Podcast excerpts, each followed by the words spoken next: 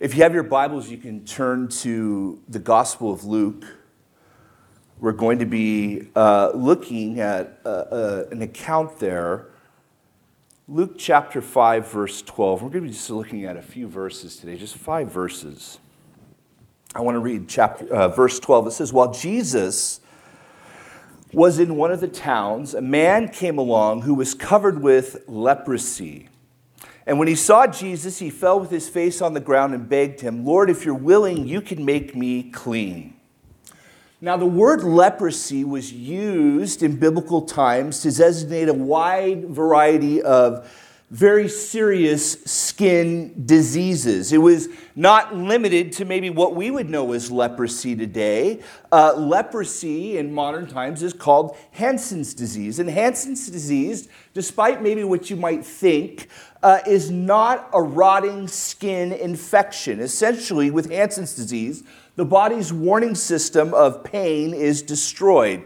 And the disease acts as this horrible anesthetic, bringing numbness to the extremities as well as like the eyes, the ears, and the nose of the individual. Thus, the devastation to the body comes from that. So holding on to something too tightly, touching things that are too hot. Modern day leprosy has been called a painless hell, and for the most part, it's manageable now. We've managed to all but eradicate it. And I remember Uh, as a freshman in high school, a Jesuit priest who taught my theology class recounted the time that he had spent at a very famous leper colony in Hawaii. Uh, it was uh, Kalaupapa on the island of uh, Molokai. And I don't know, I, I don't think it's quite in operation anymore, but at the time it, that he was there in the sixties, uh, many, many lepers were there receiving treatment and just kind of being able to Um, be uh, just kind of be on their own there. In the book of Leviticus chapter thirteen, this is what the law says. It says, "The person with such an infectious disease must wear torn clothes. Let his hair be unkempt, cover the lower part of his face, and cry out, 'Unclean, unclean.' As long as he has the infection, he remains unclean. He must live alone. He must live outside the camp." So this leper that approaches Jesus in Luke five, he's not under any illusions about his condition. I want you to imagine and put yourself in this man's, uh, just in his shoes. He is living a life of humiliation and isolation. He is ostracized from any community because it was thought and believed, and may possibly correctly so, that leprosy was highly contagious. He assumed a disheveled appearance. He announced himself wherever he went. Worthlessness, despair, and loneliness were his companions. Now, I thought about this some, and in terms of what we've gone through as the human race and as a society and a community with the, the covid nineteen pandemic, we experienced a little bit of that, right? A little bit of leprosy there.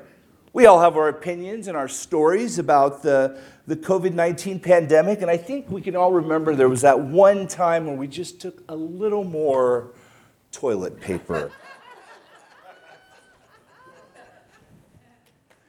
It wasn't too long ago, though, in our society when we had similar thoughts about the AIDS virus. You remember the myths and the fear and the paranoia about that? Remember what we thought as a society? We thought it was a disease that only homosexuals got. We thought that some Christians thought that God was using AIDS to judge homosexuals and to kill them. We thought that you could get AIDS by shaking an infected person's hand or by sharing food with someone, or that you could contract it if you gave someone that had H I V or AIDS a hug, or if they shared your workspace, or if they breathed on you. Remember all that fear and that ignorance that we had? I'm blessed to have a dear friend that happens to be H I V positive, and because of antiviral medication, they have good health, and with the guidance of their doctor, they manage the challenges. It's, it's a grace to have coffee with them, and in, and in my case, many, many scones. Um, By the time that Jesus is in his earthly ministry, the traditions and the rules of the law of Moses um, expanded greatly. And this was all an oral tradition. It was called the Mishnah. It's like the oral Torah. And it was rules and traditions that expanded upon the law that God gave the Jews. And really, what these oral traditions did is that they made things more complicated and severe. And that's a very human thing to do, to take what God has made simple and clear and to complicate it. We're really good at that. The traditions and the rules in the time of Jesus went a bit like this. If a, if a leper stuck his head inside of a house, that house was considered unclean. It was illegal to greet a leper. Lepers were treated as dead people. The term persona non grata is just far too lenient for how lepers were treated in the time of Jesus. And yet this man with this horrible condition comes and begs Jesus, if you are willing, you can make me clean. Now, two really simple observations. One, this man, this leper, he's bold. He approaches, and there's something in this guy that hadn't yet died. There, he was sure that Jesus can heal him, and he had this spark, and that he actually approached Jesus. His only doubt was, Jesus, will you do this? Not if Jesus could. And can I just say this? May we never forget where this leper has hesitation. We have absolute certainty. Jesus is always willing, and that is a good thing. The second thing to note is what is actually going on in the ministry of Jesus. What's going on in Galilee? Jesus is impacting people, so much so that he has lepers approaching him. It says a lot about what is transpiring in the pages of the Gospel of Luke at this point. Look at verse thirteen. Jesus reached out his hand and touched the man. He said, I am willing, be clean. And immediately the leprosy left him. I am willing. That's an incredible thing for Jesus to say. And I and I love that there is a, a physical response on the part of Jesus. You see, Jesus' reaction goes far beyond uh, just empathy or sympathy or pity. It's compassion, and that's just really a wonderful characteristic of God, the compassion of God. Many, many years ago, I read an article in a magazine called Christianity Today. Uh, and I know you're thinking, wow, print magazines. Yeah, remember that? Remember the eighties? Big hair begot big snare kind of a thing. The article, and I didn't, it wasn't in the eighties. It was like the late nineties, early two thousands, if I'm remembering, okay? It wasn't that long ago. I mean, it was a long time ago. The article was called Smuggling Cats for a Gay Icon. It was written by a college student who at the time was attending Biola University.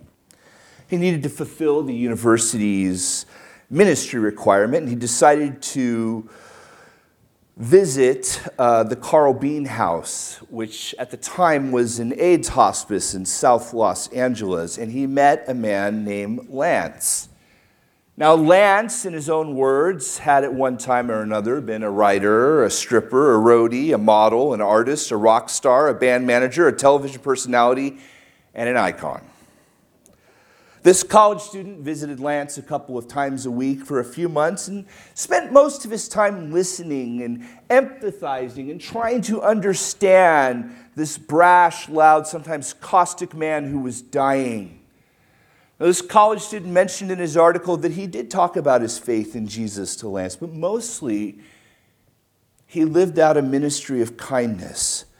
Specifically, his kindness was smuggling cats into the AIDS hospice, a couple of kittens for a dying man who loved them.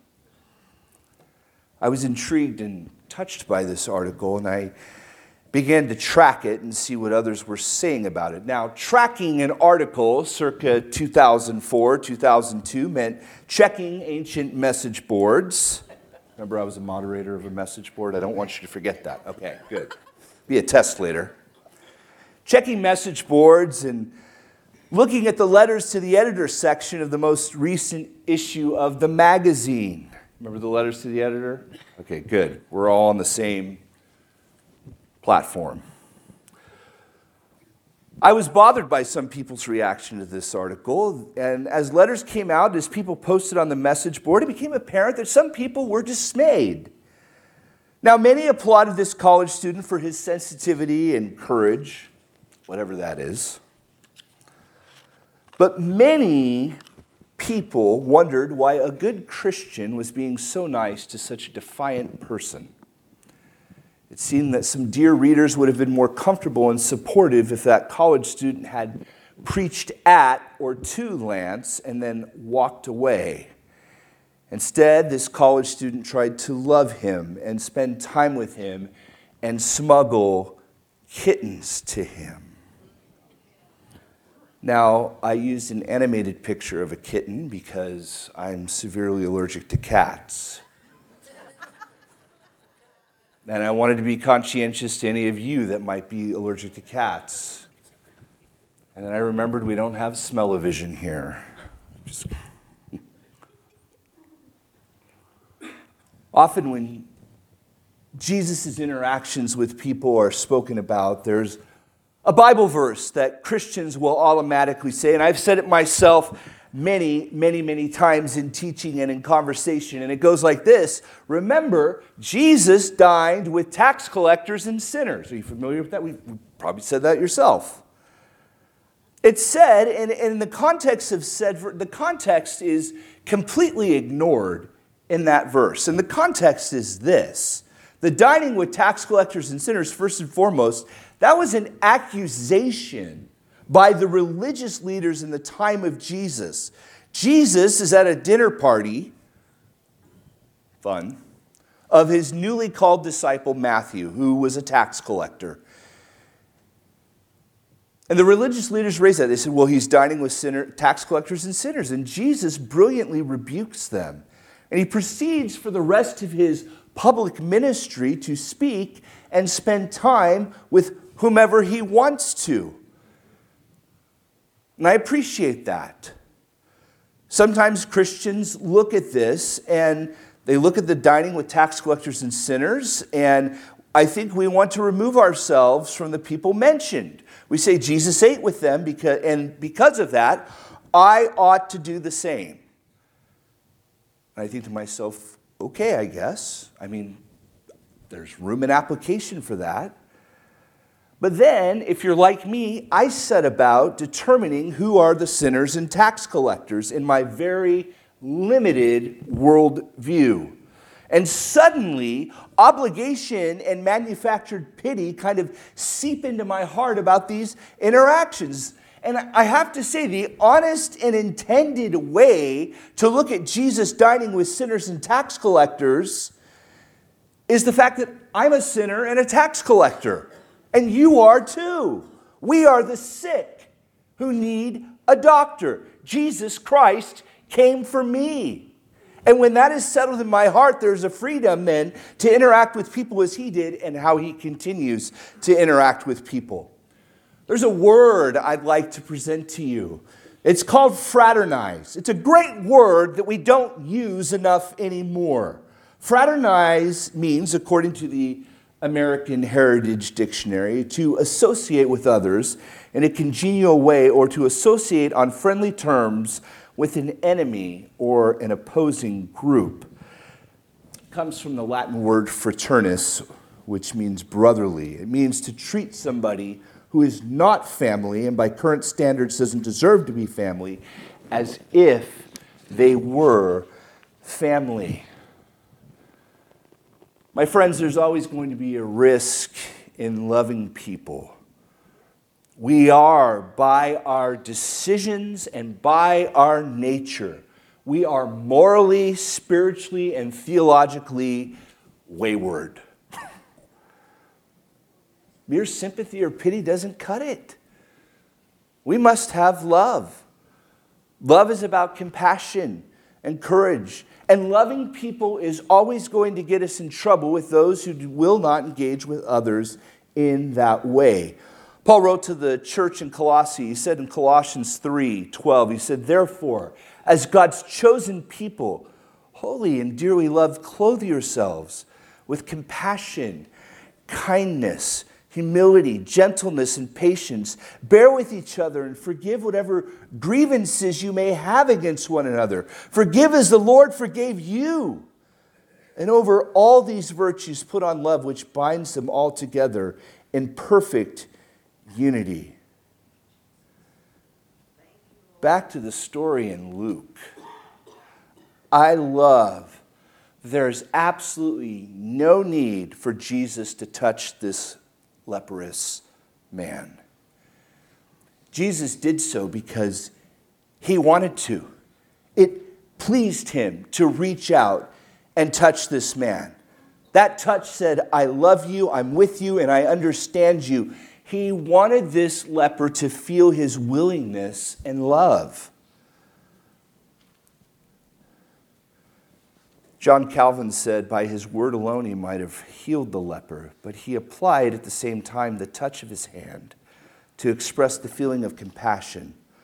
Nor ought this to excite our wonder, since he chose to take upon himself our flesh, that he might cleanse us from our sins. This touch represents a lot. It represents a lot in this story. It represented a lot to this man. I point you, this man had had leprosy. He has not had contact with people for a long time. How emotional this would have been for him. No contact, friends, family, maybe children.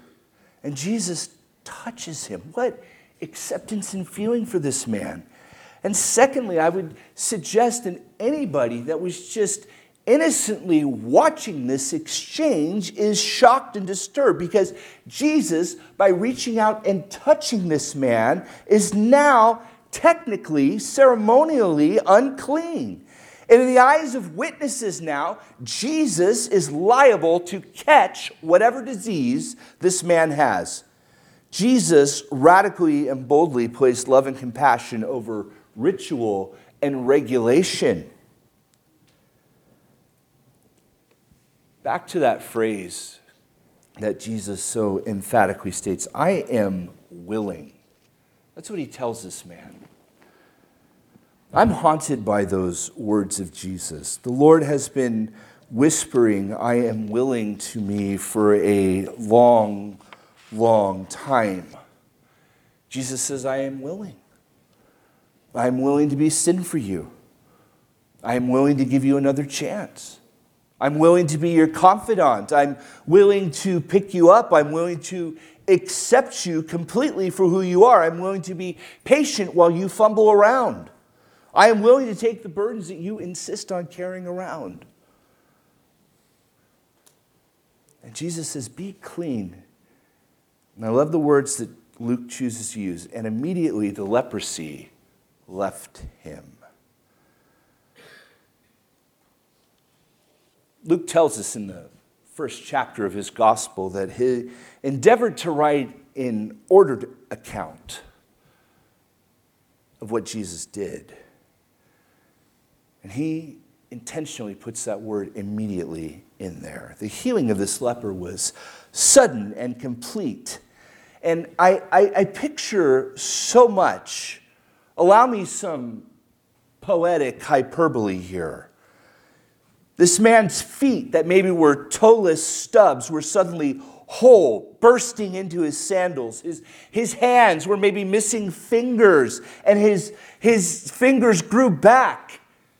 His eyelashes, his, his eyebrows, his ears, his nose were all whole and, and perfectly formed and, and healthy looking. His skin was clear and normal. I'm going to go so far as to say hair might have been regrown. One could certainly hope that the leper got a full head of hair out of this. And then God tells me, don't push your luck, man.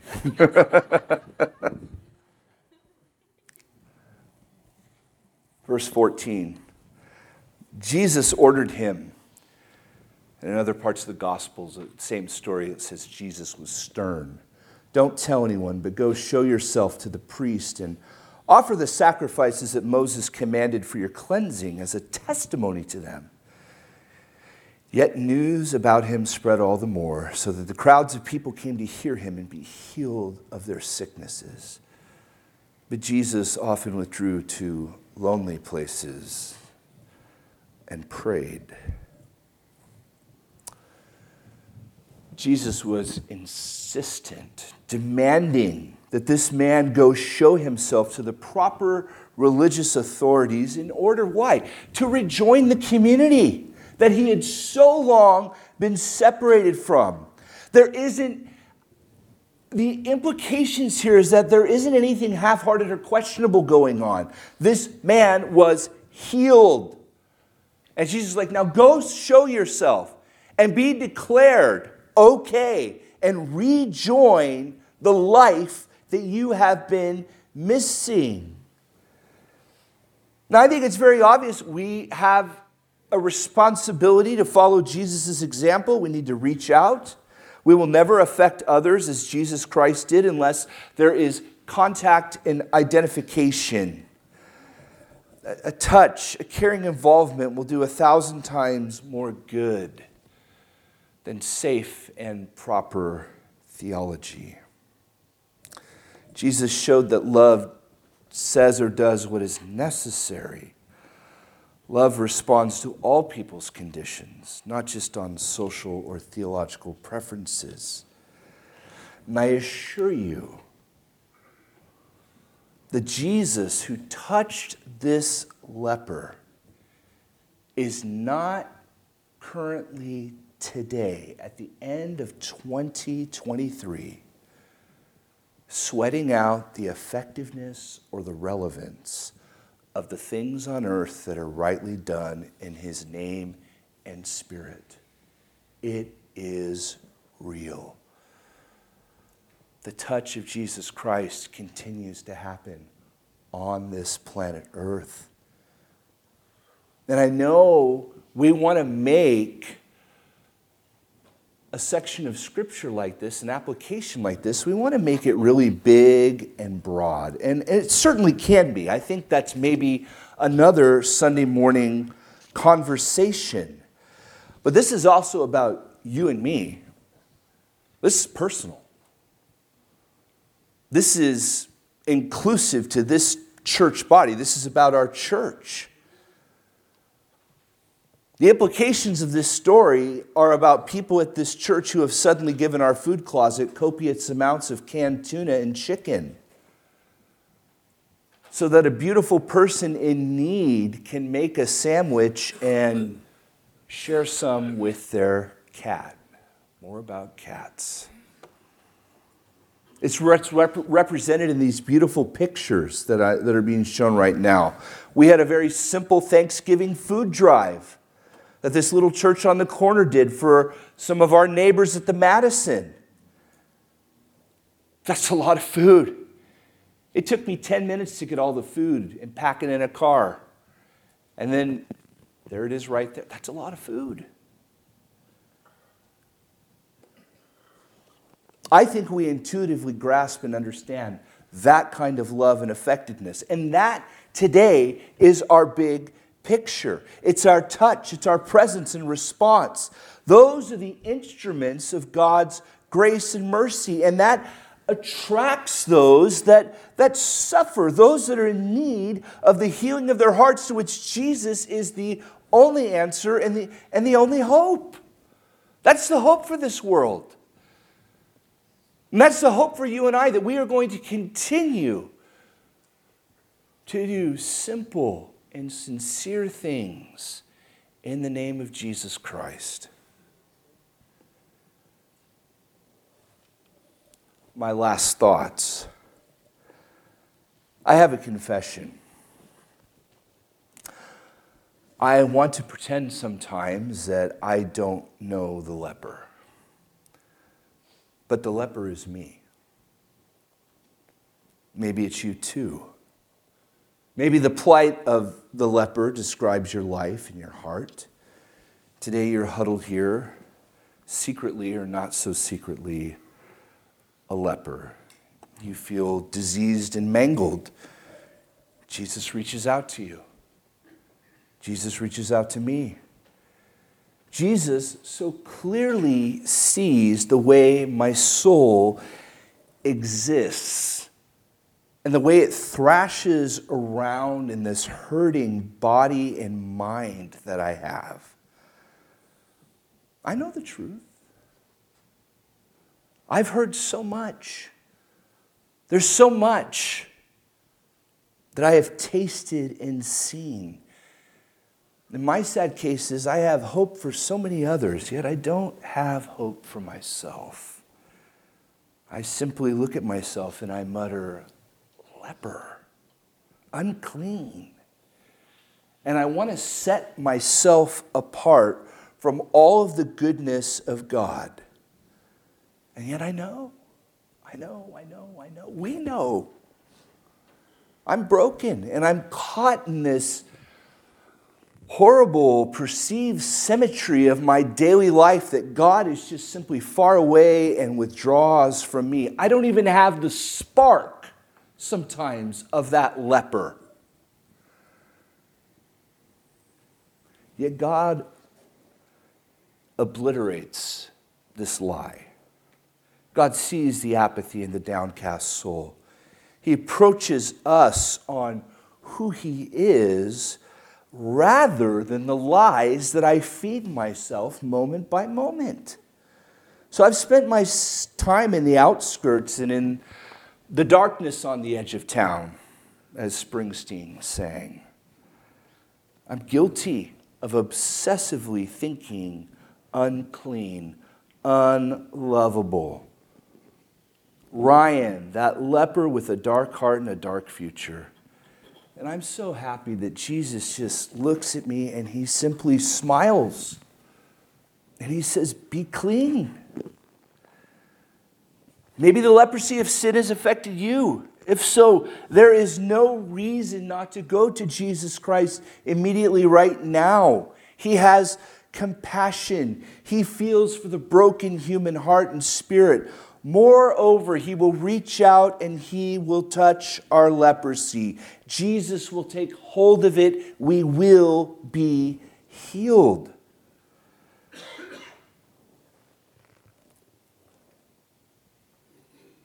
Sometimes all I can say is, God, I know you are willing. Please make me clean and whole. And he will. Not because he has to, but because it delights him. Paul wrote to the church in Corinth, the second part of verse nine in chapter one. He said, but this happened that we might not rely on ourselves, but on God, who raises the dead. He has delivered us from such a, a deadly peril, and he will deliver us. On him we have set our hope, that he will continue to deliver us. Let's pray.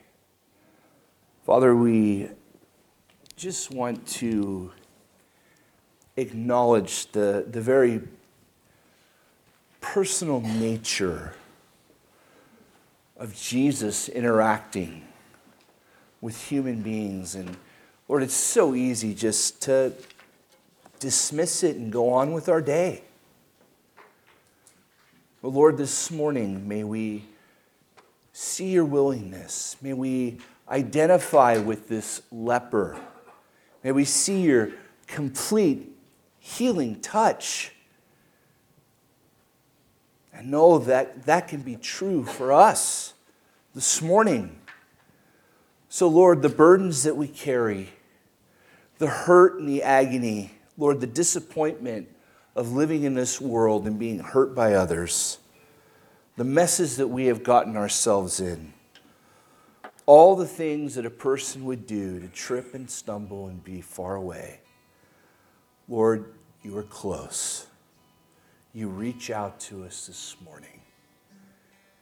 May we see the leper and may we see ourselves and the promise that you have to make us whole every day, moment by moment, on a daily basis.